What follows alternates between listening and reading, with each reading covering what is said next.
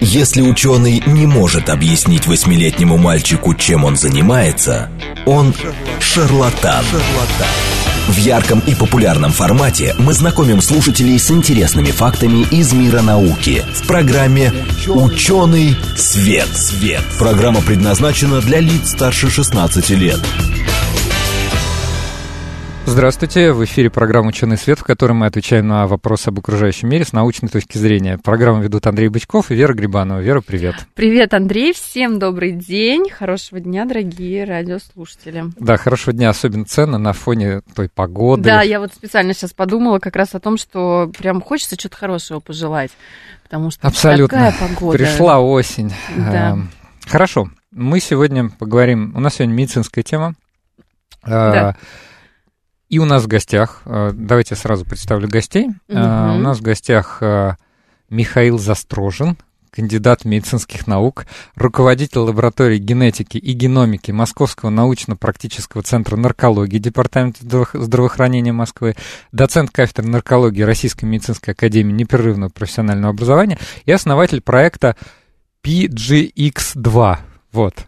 Э, Я, надеюсь- я надеюсь, я смог правильно произнести. Да, Да. также у нас в гостях Алла Панченко, кандидат исторических наук, сооснователь и директор по развитию проекта PGX2. Вот. Здравствуйте, дорогие гости, Михаил и Алла. Добрый Здравствуйте. день. Да, а у нас сегодня тема заявлена, ну вот короткая версия темы была такая, фармакогенетика. Вот. И, Очень коротко. Да, И очень- ничего не понятно, да, как будто бы. Ну, А, для, наверное, может быть, широкой публики. да. А давай расскажем, откуда мы вообще решили вот взять какую-то такую окологенетическую тему. Ну да, кстати говоря, можно... Давай ещё- напомним. Да, вообще. можно сказать, что в этом году Нобелевскую премию совсем недавно дали по химии, да, А, Мгм. но, как это неудивительно, Далее. э, многие химики при мне возмущались, что опять премию по химии дали за биологию, но на самом деле сейчас уже вот э, эта грань между химией и биологией, она очень сильно размылась, и там, где вот имеют место какие-то молекулярно-биологические, генетические технологии, да, то тут уже непонятно, что это химия или биология. А я Био- думаю, везде будет этот тренд скоро прослеживаться. Меж, тот самый междисциплинарный, подход. Междисциплинарный подход. Да, ну, в общем, дали за, за междисциплинарный подход, а если строго, то за исследование метода редактирования генома. Мы про него уже говорили, э, собственно, этот э, метод называется CRISPR, вот, и э, с помощью него э, можно редактировать ДНК, и, э, к счастью или к сожалению, уже некоторые исследователи в мире пытались даже геном человека с помощью этого самого CRISPR редактировать. Правда, после этого они подверглись осуждению научного сообщества. И много было вообще шума на этом. Да, доктор Тема. Х, например, кажется, в прошлом году. Вы не помните? Где-то в э, январе, по-моему, или в феврале это была такая breaking news в Китае. В Гонконге, а, да. Гонконге. Гонконге, наверное, да. Да, доктор Х пытался отредактировать человеческие эмбрионы. Вот. Но, с другой стороны, у него была очень такая благородная цель. Он пытался создать эмбрионов а, у Которые, ВИЧ положительных да, которые родителей, были которые бы не имели да, потому что обнаружили какую-то мутацию, которая есть там у 5, там, не знаю, 3% скандинавов, и они не подвержены ВИЧ-инфекции, то есть они на генетическом уровне. Вот поэтому... Слушай, да. Давай поздравим с хорошим событием, пока мы не ушли от темы. А, Давай ты поздравишь. Ну, давай, давай. Я пока... Я хотела поздравить глотну. наших гостей с тем, что ваш проект, ребята, стал финалистом, как нам известно, в Московском акселераторе. Вот, поздравляем вас в треке Биомедтех, да, правильно я все сказала. Соответственно, желаем вам дальнейших побед, развития, ну и новых каких-то, не знаю, методов, наверное, да, методов э, научных, может быть, научного, расширения научного бэкграунда для вашего проекта, ну и, конечно, там, продаж и развития бизнеса и так далее. Ну Давайте вот, перейдем к теме. Да, как раз э, то, что ты говоришь, метод э, и тот, тот проект, которым занимаются наши гости, как раз имеет отношение, да, к генетике, но вот прозвучало вот это сложное, непонятное слово, ну, скажем так, вот похожие слова, которые мы слышали, это там фармакокинетика, фармакодинамика, Мгм. да, ну, что-то вот такое слышим, даже видим это в инструкциях к лекарствам, а вот э, фармакогенетика, как это? У нас вот ни разу мы об этом не говорили. Можете пояснить, что это такое? Коллеги, благодарю за э, такое долгое интро э, и то, что вы правильно произнесли Мы любим фамилию. Да. А, на самом деле фармакогенетика даже э, в медицинских вузах очень часто путается с фармакокинетикой, то есть тем, как лекарство как, как организм влияет на лекарства. И, э, фармакогенетика – это наука о том, как гены, вернее, изменения в них влияют на эффективность и безопасность лекарств, на биотрансформацию, э, на действие лекарств, то есть на фармакодинамику, э, и Наука это относительно молодая, и первые упоминания о ней это 50-е, 60-е годы. Эм, в настоящее время, как раз после того, как был завершен проект по Э, геном человека, э, который, соответственно, реализовывали всем миром, то э, после этого вместе с развитием технологии полимеразной цепной реакции, вместе с развитием технологий секвенирования, сейчас эта технолог... наука развивается наиболее быстрыми темпами, и вот где-то там начало 2000-х и сейчас, 2010-е, огромное количество публикаций выходит по этой теме, эм, и интересные результаты получаются. Соответственно, наверное, мы в дальнейшем про них сейчас расскажем в эфире. Да, обязательно расскажем. Я хотел еще нашим слушателям сказать, что мы сегодня в прямом эфире. Да, да, да. Да, поэтому свои присылайте, вопросы, свои, присылайте. свои вопросы на 8 925 4 восьмерки 94 8 или в Телеграм, говорит МСК Бот. Те слушатели, которые, видимо, смотрят нас по видео, обнаружили нас в студии такие, вот, уже присылают нам свои вопросы. Вот, например, э, есть вопрос от 65-го. Зачем нужно редактировать гены? Хороший вопрос, но мы его, наверное, оставим тем, кто занимается редактированием исследованием генов, ну, да, да, сегодняшние да. наши гости все-таки. Ну, хотите, нет, я... Ну, в первом приближении может Андрей рассказать, например. Да, Андрей вот рассказывает в первом приближении, как Давай. в прошлый раз, ты помнишь? А потом мне сказали, что, оказывается, у нейрона а, не один дендрит, а много. Сразу ну, несколько. Ну, зачем вот. нужно редактировать гены? Для того, чтобы, конечно, изменить там вот какую-то, не знаю, последовательность, ну, да, я вот, вот это да, я вот чтобы вам избавить от болезней На поверхностном уровне скажу, что, например, вот была бактерия, взяли у нее, отредактировали геном, и она стала производить человеческий инсулин. Потому что для того, чтобы лечить 200 миллионов в мире, или сколько там, 300 миллионов инсулинзависимых mm-hmm. диабетиков, mm-hmm.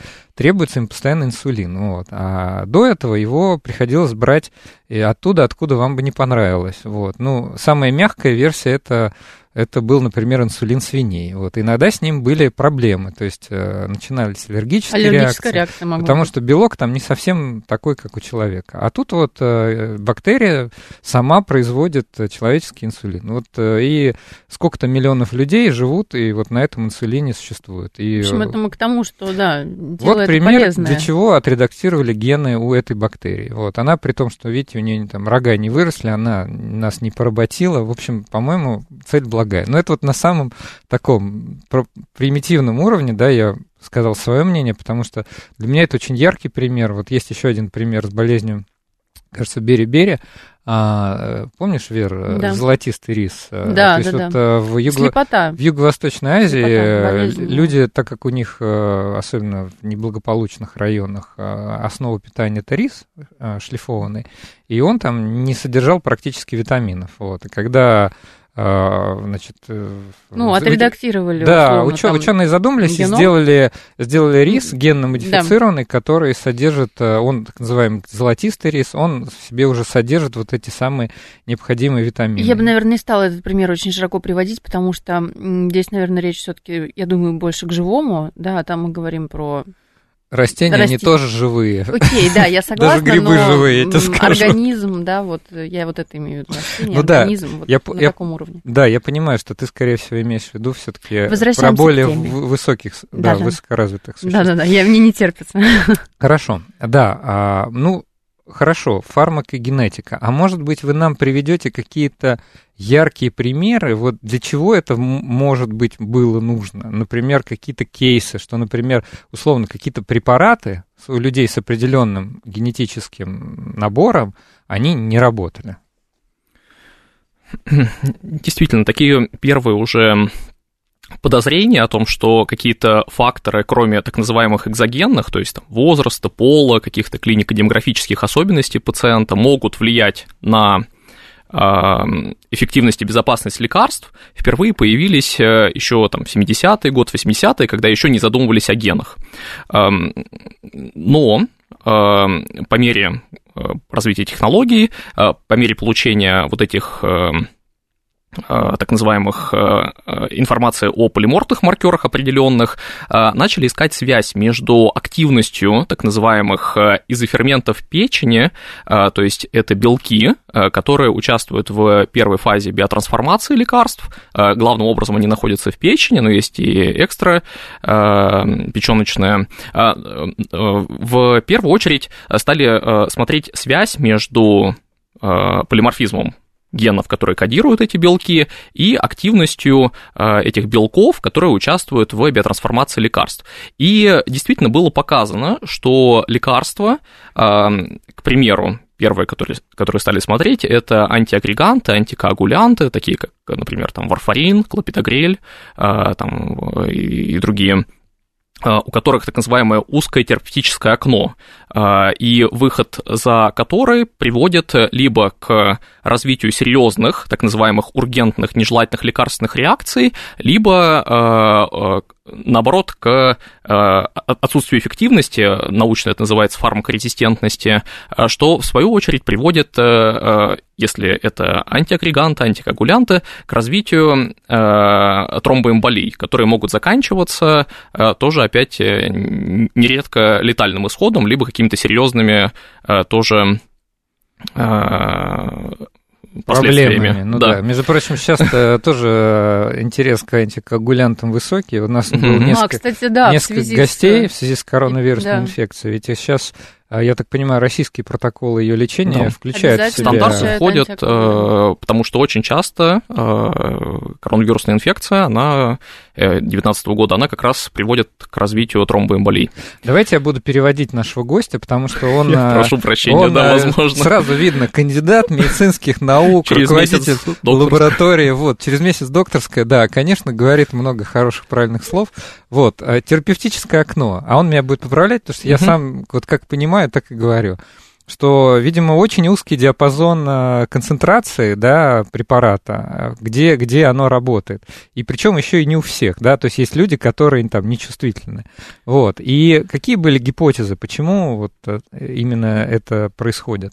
Э, сейчас я еще дополню. Да. То есть нужно добиться фактически идеальной какой-то концентрации лекарства в плазме крови, угу. чтобы э, вызвать эффект, и при этом не, не, не развилась дозозависимая нежелательная реакция. В данном случае это либо тромбоэмболия, то есть образование тромбы, куда-то его там, например, в сосуды головного мозга э, транспорт потоком крови. А, э, пытаюсь просто более простыми словами, теперь да, я да, да. понял, да, и прошу прощения. Да ничего страшного, нет. Да, я... ну, вначале небольшая терминология, которую я пытаюсь расшифровать тоже.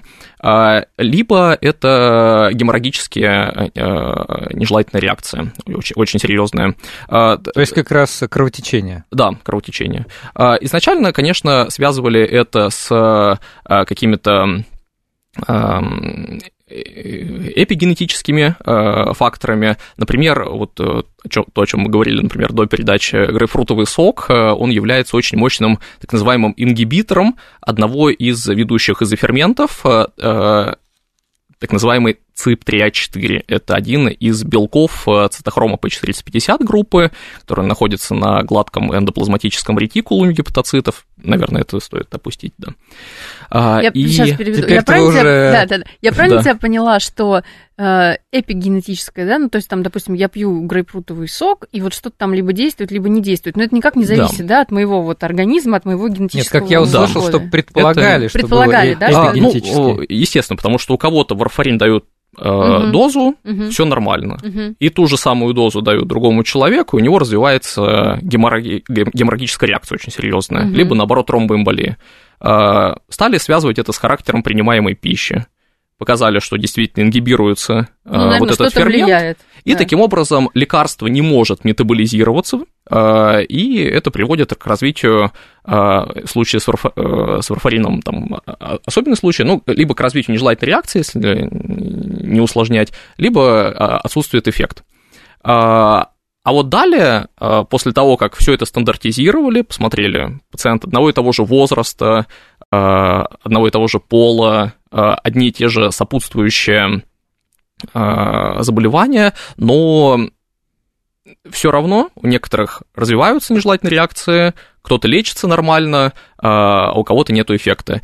И тогда решили э, все-таки посмотреть полиморфизм вот этих генов, тем более были, появились возможности, и действительно было показано, что есть связь между вот этими изменениями и особенностями терапии. То есть очень важный факт для нас сейчас, чтобы мы в программе поставили здесь жирную точку mm-hmm. или запятую, или точку с запятой. И просто подчеркнуть, и подчеркнули, да. Мысль. Вы представляете, что вот раньше думали, что, условно говоря, все препараты, ну, не знаю, такое примитивное тоже толкование, все препараты примерно на человека одного возраста, одно, одной массы, там, не знаю, с одними и теми, с одними и тем же заболеваниями, должен, должен действовать одинаково. Вот. А тут, оказывается, а, нет на самом деле, и причина тут сугубо генетическая. И вот дальше уже это создает э, круг задач для нас очень интересных. Например, нельзя ли э, человеку сделать э, секвенирование генома, да, и посмотреть, есть у него соответствующий ген или нет, ну, там даже, как правильно говорит наш гость полиморфизм, вот, ну тоже такое слово не все знают. Вот, хотя, кстати, вот слушатель Константин нам пишет, да все понятно. Вот я очень, я всегда говорю, у нас замечательная аудитория, аудитория она да, слушает, которая, говорит, нам все понятно. Да, нам все понятно, да. что вы нам расшифровываете. А потом Мы... во второй части они как забомбят нас вопросами да, узкопрофильными. Нет, я очень рад, но я думаю, что все-таки, все-таки, да, спасибо, Константин, за поддержку, вот, но не все понимают, особенно те, кто далеки от, допустим, от би... Что био... такое, да, вот полиморфизм? Не-не, полиморфизм, да? понятно, просто, я так понимаю, разновидности гена, вот, Э, одного. Но вот можно заглянуть в этот самый ДНК и посмотреть, есть там, э, там одна разновидность или другая разновидность. И в зависимости от этого а, уже смотреть, будет ли действовать лекарство или нет. Правильно я вот понимаю? Эм, необходимо некоторое уточнение, конечно, может Давайте. быть, я в течение Давайте. минуты постараюсь. Давайте, конечно. То есть, например, чем полиморфизм отличается от мутации, к примеру, так. то, что мутация нам, наверное, более понятна. Это связано, наверное, более с частотой э, того, насколько мы можем обнаружить ту или иную мутацию. Если mm-hmm. она в популяции считается, э, обнаруживается более чем у 1% людей, то вот эта нуклеотидная так называемая замена в геноме, то э, такую замену э, называют уже полиморфизмом в данной популяции. Угу. Более если... чем у одного процента популяции. Да. да? А, если она встречается более чем у одного процента. Да. А мутация это просто, это, это может быть какая-то ну, случайная может быть, так, явление. А так, да? Ну, там их много бывает, но по частоте они встречаются реже, реже чем, реже, чем это условное такое деление. Хорошо. Григорий СПБ нам пишет, а как же имбирь? Григорий, мы... А да. Это, наверное, к грейпфрутовому соку, может быть, сказано. Не знаю, может быть, к лечению коронавирусной инфекции. Григорий, вы можете расшифровать, что вы имели в виду? Мы не очень поняли. Так, а, вы говорили про вот этот самый цитохром, правильно? Который встречается... Да. Много у кого да, у всех, наверное.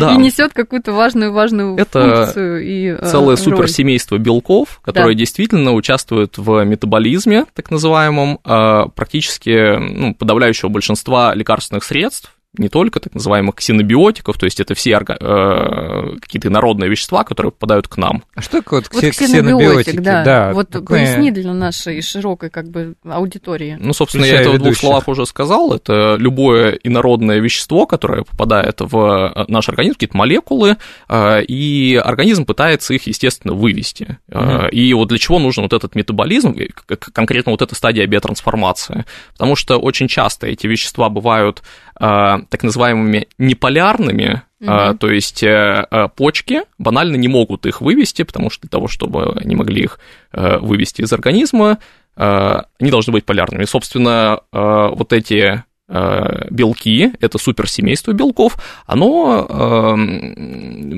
как раз вот эти помогает, процессы да. помогают осуществить, э, например, банально гидроксилирование, э, после чего уже э, молекула приобретает полярную структуру и выводится почками. Да, это, кстати, интересно. Я вот, честно говоря, даже, как это, как это неудивительно, мы иногда говорили, да, Вер, про, да, про, фар, да. про фарму да. и про то, как это все да, работает. Да. Вот, но даже над этим я что-то не задумывался. Это действительно важный момент, что, допустим, бывает, что просто вещество, оно не не может по химическим причинам, да, допустим, оно там какая-нибудь органика такая. Ну, как подобное в подобном, да, помнишь, вот это было знаменитое? Да. Подобное в подобном. То есть, значит, если у нас э, соль распадается на ионы, у меня просто сегодня был урок химии, я сейчас блесну, значит, диссоциирует, да, в водном растворе на какой-то плюс и минус, и вот это полярное, да, и оно растворяется как бы мне в воде, мне да, это, полярное знаешь, в полярном. Больше ну, на, по-простому, если. Больше напомнило процесс мойки посуды, да, вот Да. поверхностно-активные вещества. Поверх, да, Вот, тоже. они как раз являются участниками э, такого процесса, что, допустим, если у вас тарелка жирная, да, то просто так, если вы даже будете сколько угодно мыть холодной водой, жир от нее не, не отмоете. ототрется, правильно. Да, почему? Потому что вода это полярный, Полярный растворитель, а это не полярная, жир, не полярный. Не полярный. Вот нужно да, очень специально- классный пример. специальное вещество, типа ферри, типа мыла, которое позволило бы связать эти молекулы э, неполярные и позволить их уже там вывести. Ну, примерно то же самое вот как вот раз я так понимаю, вот, вот эти ваши ферменты, про которые вы говорите, они выполняют подобную функцию. Но они не выводят, а они, допустим, просто ос- осуществляют какое-то вот что-то. Ну, в конечном счете, наверное, это все выводится из организма. Совершенно верно. Они гидроксилируют, придают полярность, и это уже может выводиться почками. Вот возвращаясь к фармакогенетике, Да. Э, связка здесь э, такая, что, наверное, стоит сказать все-таки изначально, что один вот этот фермент, э, ну, как бы из вот этого группы суперсемейства, он принимает участие, например, грубо говоря, в биотрансформации примерно 40% лекарств. Конкретно один из них – это так называемый ЦИП-2D6, э, то есть суперсемействе э, цитохрома, которая обозначается ЦИП, Да. есть различные семейства, 2, 3, 4 и так далее. А в этих семействах есть подсемейства, они обозначаются уже буквами 2D, 2А и так далее. Ага. И в этих подсемействах уже есть определенные белки, которые имеют конкретное название. Например, ЦИП-2D6, ЦИП-2D5 и так далее. Так. Вот 2D6 показано, э, участвует в биотрансформации примерно 40% лекарств. Поэтому, Ничего если мы будем знать Вообще. особенности этого белка генетические, то мы сможем предсказывать то, ну, предсказывать, оценивать, наверное, э, какие-то вероятности того, что у э, конкретного пациента будет развитие нежелательных реакций, повышен риск э, развития, либо лекарство будет неэффективным, либо оно будет эффективным и безопасным. Собственно, есть определенные как раз э, замены э, нуклеотидные, вот эти самые полиморфизмы, о которых мы говорили, в генах, которые кодируют эти белки. Э, И вот есть конкретная замена в 1846 позиции, гуанин меняется на аденин, это приводит к функциональный, э, так называемый функциональный полиморфизм, приводит к дезактивации всего изофермента. Встречается он, у нас здесь небольшая оговорка, две гомологичные хромосомы, как вы помните, и э, А, я думаю, да. Да, да, Мы да. сейчас переведем, вы Да. не переживайте. То есть Да. у человека, чтобы лучше хранить его генетический материал, имеется две э, гомологичные хромосомы, и э, случается так, что м, в одной хромосоме примерно где-то, примерно в европейской популяции в 20% случаев, то есть у каждого пятого, имеется замена вот эта самая гуанина на аденин. Это приводит к тому, что половина белка всего а, вот этого CYP2D6, оно, э, он не активен. То есть он есть, но свои Да, функции но не делает. функции не выполняет. Поэтому вот эти 40% лекарств, они не метаболизируются. А, а извини, пожалуйста, Мгм. быстро уточню. А ты сказал европейская, да, популяция? Ну, европеоидные, если быть более точно, да. То есть там можно еще, наверное, Но, посмотреть э, другие. А лекарства может- мо- можете привести пример? Ну, там, в смысле, вот 40%, Целые что это группы, входит? да. Например, трициклические антидепрессанты целиком. Вот вам, Большая часть э, антипсихотиков, э, так называемых первой генерации, то есть типичных антипсихотиков, к примеру, бета-блокаторы, если это отходить от психиатрии, большая часть бета-блокаторов, и более того, когда не было еще вот всяких ПЦР и прочего, э, то есть генетических, с помощью метапролола, э, одного из самых известных бета-блокаторов, Бета-блокатор, да. а- оценивали активность этого изофермента CYP2D6, то есть он как бы является золотым стандартом оценки. По тому, как он э, метаболизируется по скорости, клиренсу, оценивали как раз а, скорость. Наверное, да. я ухожу в дебри в какие-то. Не-не, но... Михаил, я понятно. просто хотел сказать, что у нас, да, осталось скоро. 20 секунд. Наш слушатель деревенский парень спрашивает, что за тема.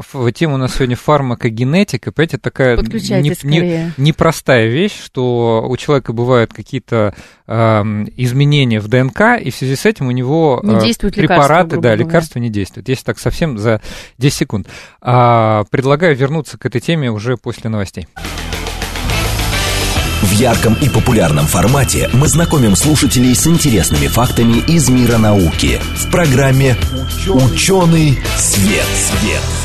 Здравствуйте, в эфире программа «Ученый свет», в которой мы отвечаем на вопросы об окружающем мире с научной точки зрения. Меня зовут Андрей Бычков, я автор ведущей этой программы. Сегодня со мной Вера Грибанова. Вера, привет. Привет, Андрей, всем добрый день. Всем хорошего дня вообще сегодня, я вот уже второй раз пожелаю. Это ты просто новости послушала. Да, да. И желаю всем хорошего дня. Да, я тоже желаю всем хорошего дня. У нас сегодня тема э, фармакогенетика, не путать с фармакогенетикой, хотя звучит очень похоже. А в первой половине программы мы, э, нам наш гость рассказал очень интересную историю, которая вот для меня вообще оказалась... Э, тоже, так сказать, э, в новинку. Я не знал, что существует, допустим, там такая...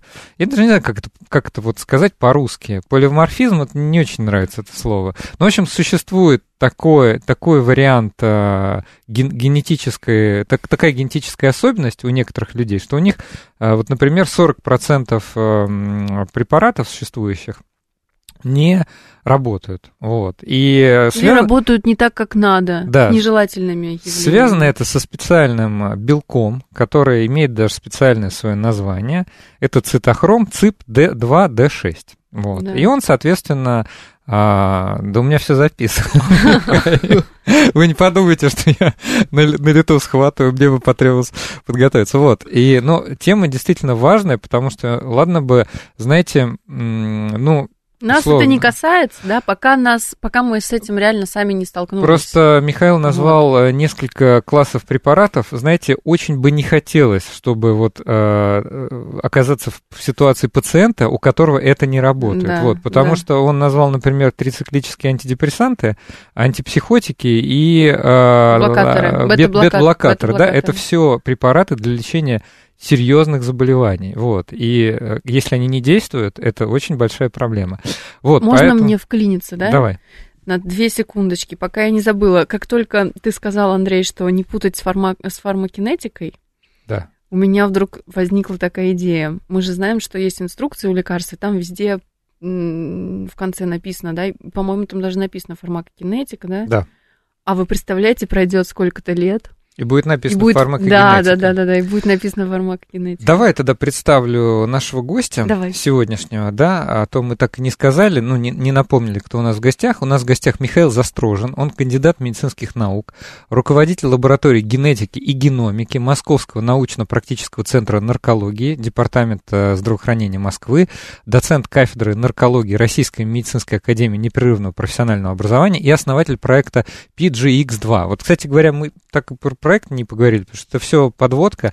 И еще ему помогает Алла Панченко, кандидат исторических наук, сооснователь и директор развития проекта PGX2. Ну, Алла помогает морально, вот, но мы, допустим, э, обсуждали э, до программы, готовились, и на самом деле это было такое вот обсуждение мы со всеми, и с гостями, и с экспертами из этой компании.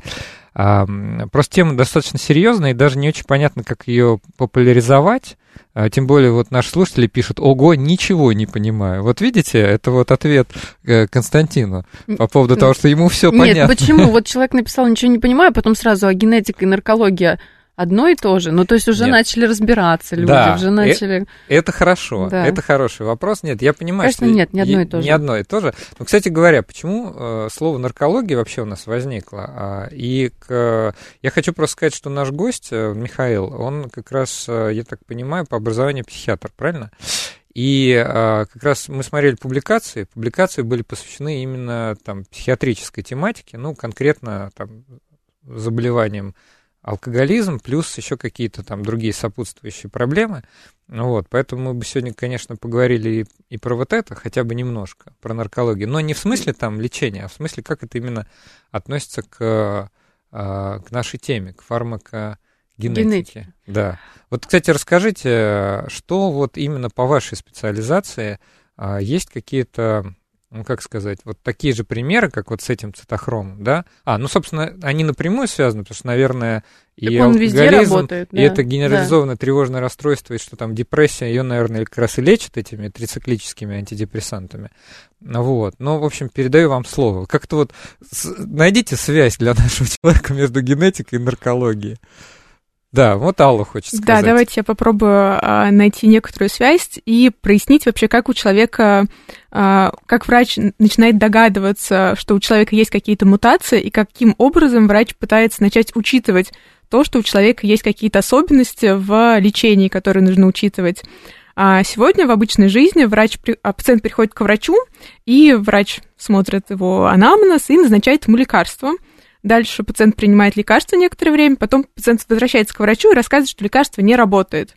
И в обычной жизни врач назначает второй препарат, через месяц третий препарат, и таким образом, когда-нибудь возможно, врач э, угадает с препаратом и дозировкой, и у человека возникнет, возникнет правильная лекарственная реакция. Или пациент вообще может к нему не вернуться. Да, уже. но вот, к сожалению, такое а, в больших, э, в, ча- в а, высокой частотности серьезных заболеваний так и случается. Мгм. Либо возникают серьезные нежелательные реакции, которые приходится в том числе лечить в системе здравоохранения, либо а, неправильное лечение приводит к фатальным исходам. Статистика совершенно А, ужасная. кстати, какая статистика? А, Есть да, сейчас данные? считается по данным ВОЗа, что смертность от нежелательных лекарственных реакций, смертность от неправильного лечения а, занимает пятое место по смертности после кардиологии, онкологии И, со- и прочего. Ну, понятно, сердечно-сосудистые, онкология и что там еще может Инфекционные, быть? Инфекционные, я да. думаю. да. Потом, наверное, какие-нибудь... Психиатрические носи- расстройства выходят в топ.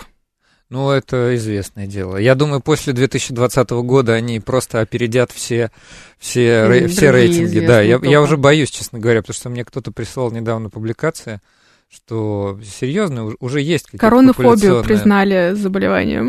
Вот, так что на самом деле это серьезная история. А Что-то я хотел сказать про... Э, Алла не договорила. Да, Мы хорошо. Да, слезли и- с темы, да, вот что делать, Да, да, если да. а, вот, ну, не работает, и пациент либо уходит, либо его приходится лечить повторно от нежелательных явлений, да, и что дальше Да, делать а врачу? глобально в лучшем, а, хорошем мире, предварительно перед тем, как начать а, терапевтическое лечение серьезных заболеваний, врач может сделать а, фармакогенетический анализ, отправить пациента в лабораторию, где в лаборатории, в лабораторных условиях как раз посмотрят либо там методом ПЦР, либо методом секвенирования, посмотрят те участки конкретные, которые, которые влияют на метаболизм лекарств и установят, каким образом, а какие есть именно особенности у этого человека и как можно их учитывать при назначении лекарств. Мгм. И уже в связи с этим назначать какие-то препараты или не назначать какие-то препараты, или назначать их в измененной дозировке, например. И на самом деле психиатрия, она там, и лечение депрессии, оно как раз там самый такой показательный пример для многих, потому что эффект видим, виден сразу. Ты начинаешь принимать антидепрессант, он у тебя сразу работает, ты становишься счастливым человеком, а если антидепрессант работает неправильно, то твое состояние только ухудшается. А потом все сетуют на то, что, ну, вот, очень тяжело подобрать препарат, да, все же про это говорят. Я, я права? Мне кажется, Да, все я про это говорят. Я думаю, что многие что слышали о я том, что... ходил, мне назначили, мне не подошло. а, Это так тяжело вот э, уходить с одного на другое. Слушайте, таких историй миллион А просто. теперь это можно реально- просто- Я просто хотел добавить, Да, что пожалуйста. действительно существуют не просто какие-то субъективные представления об этом, а целые так называемые фармакоэпидемиологические исследования, то есть исследования, которые направлены на изучение того, как лекарства э, влияют на частоту нежелательных реакций и прочее. Э, И было показано в крупном очень исследовании, что от 40 до 75% остаются так называемо фармакорезистентными, то есть э, нету эффекта от терапии Мгм. этих пациентов с первого раза, естественно. То есть в дальнейшем, в течение нескольких недель, дней, может быть, месяцев, им терапия уже подбирается, и тогда уже эффект может В общем, наступить. под, подбор дозы это очень важный вопрос. И не только доза, а видишь препарат. Да, ещё и лекарства. да.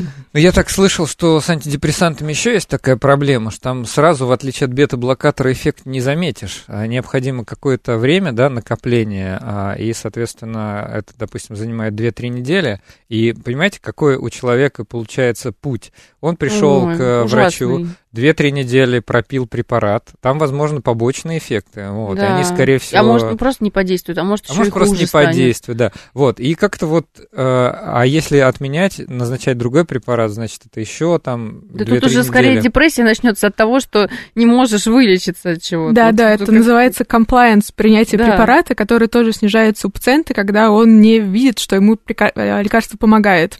Да. Ну, можно а у многих, не больше. забывайте, еще развиваются нежелательные реакции на этом, то есть там седация, головная боль, либо еще что-то более серьезное, от этого еще теряется. серьезные- Это мы сейчас только не говорим еще, мы сейчас не говорим про вот летальные, да, случаи в более каких-то серьезных там заболеваниях.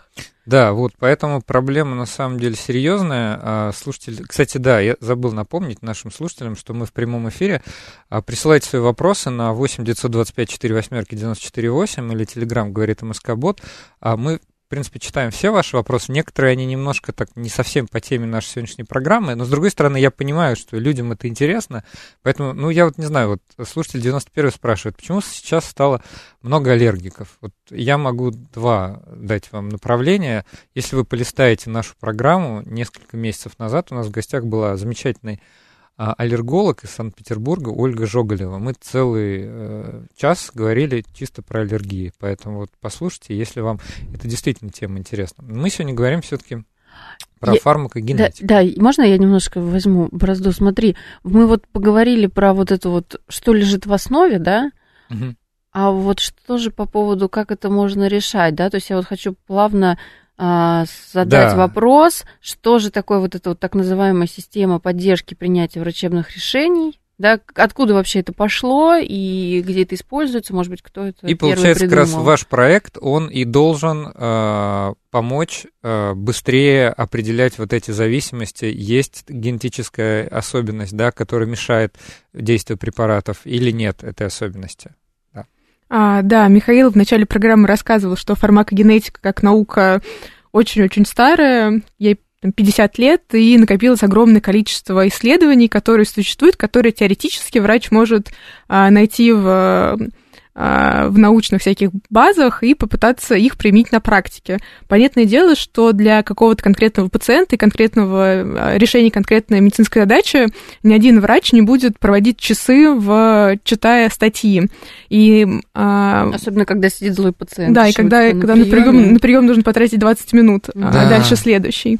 И а, в помощь врачу сейчас по многим направлениям приходит так называемая экспертная система поддержки принятия врачебного решения. Решение — это программы, которые встроены в компьютер врача и помогают ему оптимизировать э, какие-то а, манипуляции с, врач... с пациентом. Например, автоматически выдают списки анализов, которые нужно сделать там, в рамках анализа крови, в рамках заболевания.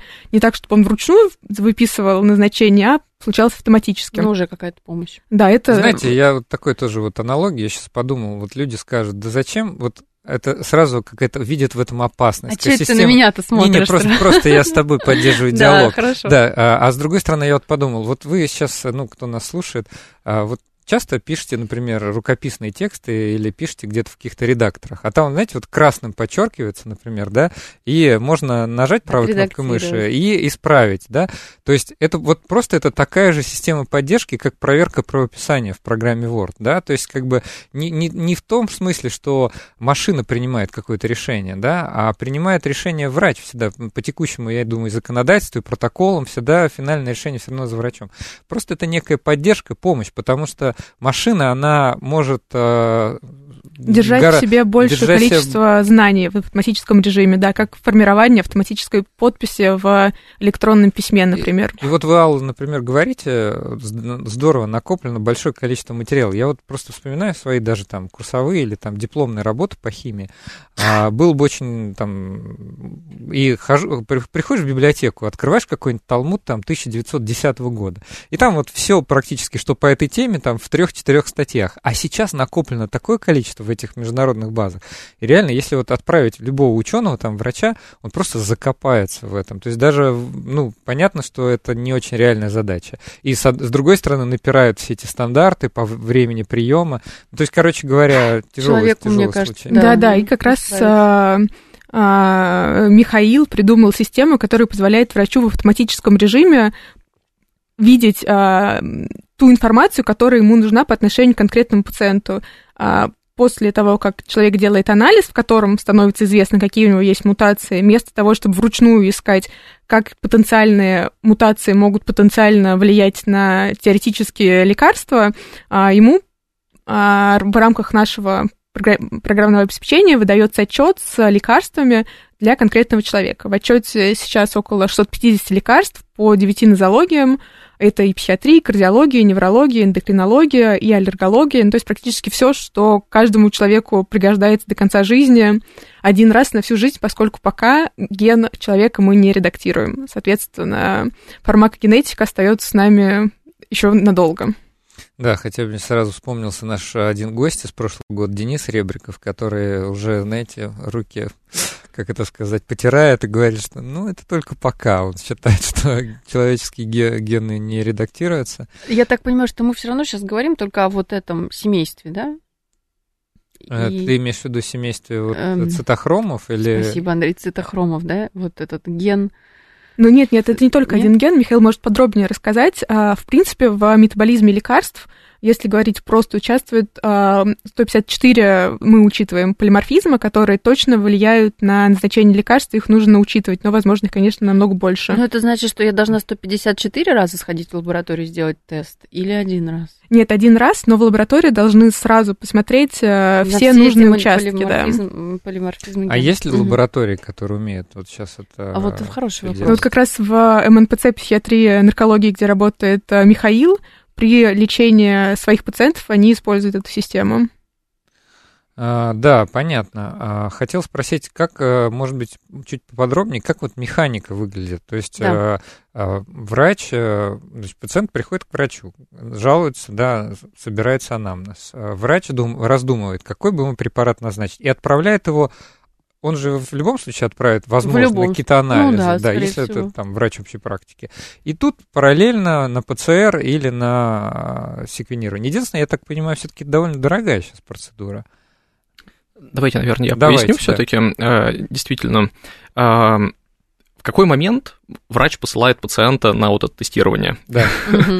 А, направление пациент получает, э, э, когда врач может заподозрить в этом пациенте так называемого проблемного пациента. То есть пациент приходит, говорит, что вы знаете, я до этого принимал терапию, и она мне не помогала, а, мне назначались там другие группы лекарств, но все время что-то не так. То развиваются нежелательные реакции, то лекарство не помогает. Сложно мне его назначить. Что попробуйте ко мне подойти как-то более индивидуально, что ли, подумайте трижды, что мне назначить.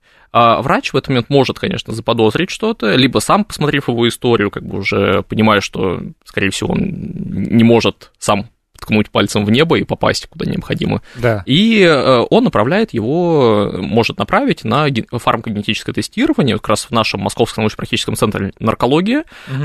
Эта процедура осуществляется. А, и э, после того, как биоматериал поступает, это слюна, либо кровь, ну, либо можно даже волосы, то есть то, откуда можно получить э, ДНК. ДНК? Да, и э, как после вы сказали, этого... простите, ДНК? Э, дезоксирибонуклеиновую кислоту. Спасибо, да, Поэтому... классно. А, до меня гости все называли ДНК. Ну да. да, да. Понятно. А, да.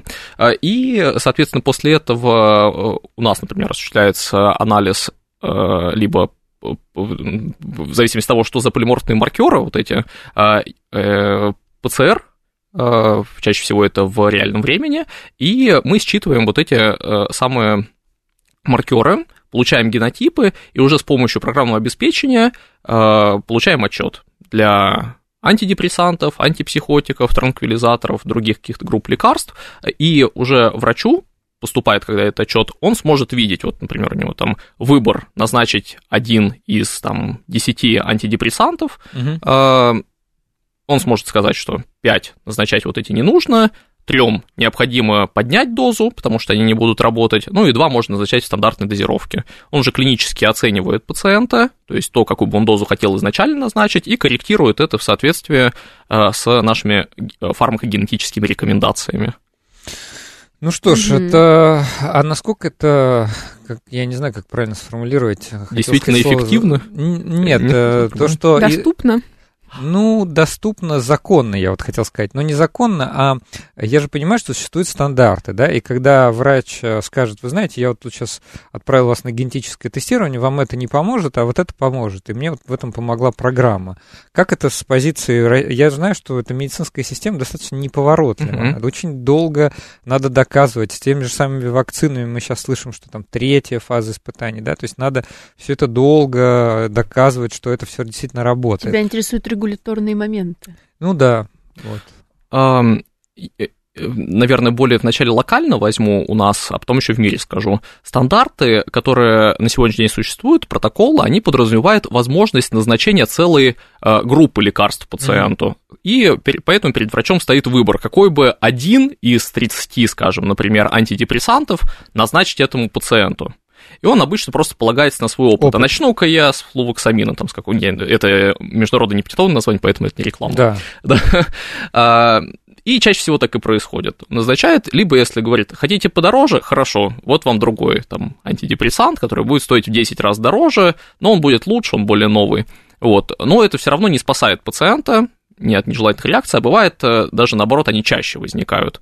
А, просто пациент срабатывает в некоторой степени плацебо-эффект, потому что он понимает, что да, действительно, я получаю дорогое какое-то лекарство, я его сам купил, поэтому буду хорошо лечиться. Угу. И э, о чем это я? О законности, поэтому... Да. Таким образом, э, выбирая из... Э, наша есть... просто рекомендация фармакогенетическая, она в некоторой степени позволяет просто врачу опираться не только на собственный опыт в некоторой степени, но, но еще и учитывать э, генетические особенности пациента. Как показывает довольно большое количество исследований, есть и метаанализы, так называемые, систематические обзоры, метаанализы метаанализов, это высшая ур- э, степень уровня доказательности э, в медицине. Э, есть так называемая статистически значимая разница в показателях эффективности и безопасности у пациентов, которым происходит вот такой эмпирический подбор фармакотерапии, то есть пальцем в стандарты, угу. без нарушения, э, и по рекомендациям фармакогенетического тестирования, опять же, без какого-либо нарушения. Это как справочник Видали примерно открывают, чтобы вспомнить какое-то лекарство, какие там нежелательные реакции были. В интернет заходит врач, посмотрел, ага, здесь какие-то серьезные, здесь несерьезные, назначу, например, там вот это, или там дозировку вспомнить, например. Э, он при этом если с пациентом что-то, предположим, предположим, какие-то у него все-таки возникают нежелательные реакции, то он не будет писать в объяснительной, я воспользовался справочником Видали, правильно? Угу. Потому что там информация, как бы она взята из Общее инструкции. Место. Да. А также у нас информация, а, то, что мы, например, используем в наших рекомендациях, а, мы используем как раз из систематических обзоров, метаанализов и вообще публикации с уровнем доказательности, так называемые по Оксфордской классификации 2 и выше. Это как раз просто, как говорила Алла, аккумулятор информации позволяет ориентироваться в этих публикациях довольно быстро. Ну так и еще такой технический момент. Как вот это все э, регулируется, теперь понятно. А как это все, вот, я не знаю, как оформлено, да, можно так говорить? Вот это, я имею в виду, ты говорил про код, да, который написан для того, чтобы врач мог что-то вести, что-то получить, да, вот я хочу понять, насколько это быстро, как это вообще, это какая-то программа, да, или да, это какое-то приложение. Как раз это? как э, стартап, который выиграл э, биомедтех Московского акселератора, э, мы представляли программу, которую врач или клиника может установить она у себя. Она устанавливается. Да, да? она устанавливается, mm-hmm. как любое медицинское, медицинское информационное программное обеспечение, и используется клиниками и лабораториями для как раз проведения генетического тестирования и дальнейшей интерпретации результатов генетического тестирования. Угу, угу, понятно. Вы, знаете, я хочу ответить некоторым нашим да, слушателям, да, 65-му. Да, я понимаю, я не хочу обижать нашего гостя ни в коем случае. Вот. А потом, Тут взяли нашу подводку. Да, потом объясню ему, в чем шутка. Это наша внутренняя шутка со слушателями. Да, понимаете, бывают такие темы, которые находятся просто на острие научного знания. Вот лично мне Уже вот остается минута, поэтому я так чисто в качестве подводя итог. Лично мне бы очень хотелось, чтобы когда я прихожу к врачу, мне врач говорил, вы знаете, вот есть э, на текущий момент несколько кохрейновских хороших качественных обзоров, где говорится, что вот с такими полиморфизмами могут быть побочные эффекты. Вы, пожалуйста, сходите и сдадите, сдайте э, секвенирование, там, генетическое тестирование, ну, да, а потом я уже скажу, вот какой да. вам лучше подойдет. Мне бы правда это хотелось, чем, чем я прихожу, и мне говорят, вот это, вот это и вот это. Почему именно вот это, да? Да, почему, почему вот это, а почему вы выбрали именно этот, а не другой препарат? Прочитай Поэтому... еще один комментарий, пока есть время который Он, да, печальный, но все равно. Не, не, не хочу. Ну, Я хочу он, сказать, что общем, немножко, да, к Елена... тому, что это есть реальная, да, какая-то Есть такая проблема, проблема, и мы говорили, что на самом деле, к сожалению, при лечении онкологических заболеваний большая проблема именно в лечении. Недавно говорили, кстати, с кардиологом об этом. Все, предлагаю прощаться. А, значит, а, спасибо большое нашим гостям. Мы сегодня попытались хотя бы немного приоткрыть завесу новая, тайны над да, этой новой новой темой, да. А, мы сегодня говорили про фармакогенетику. Всем спасибо и до следующей субботы.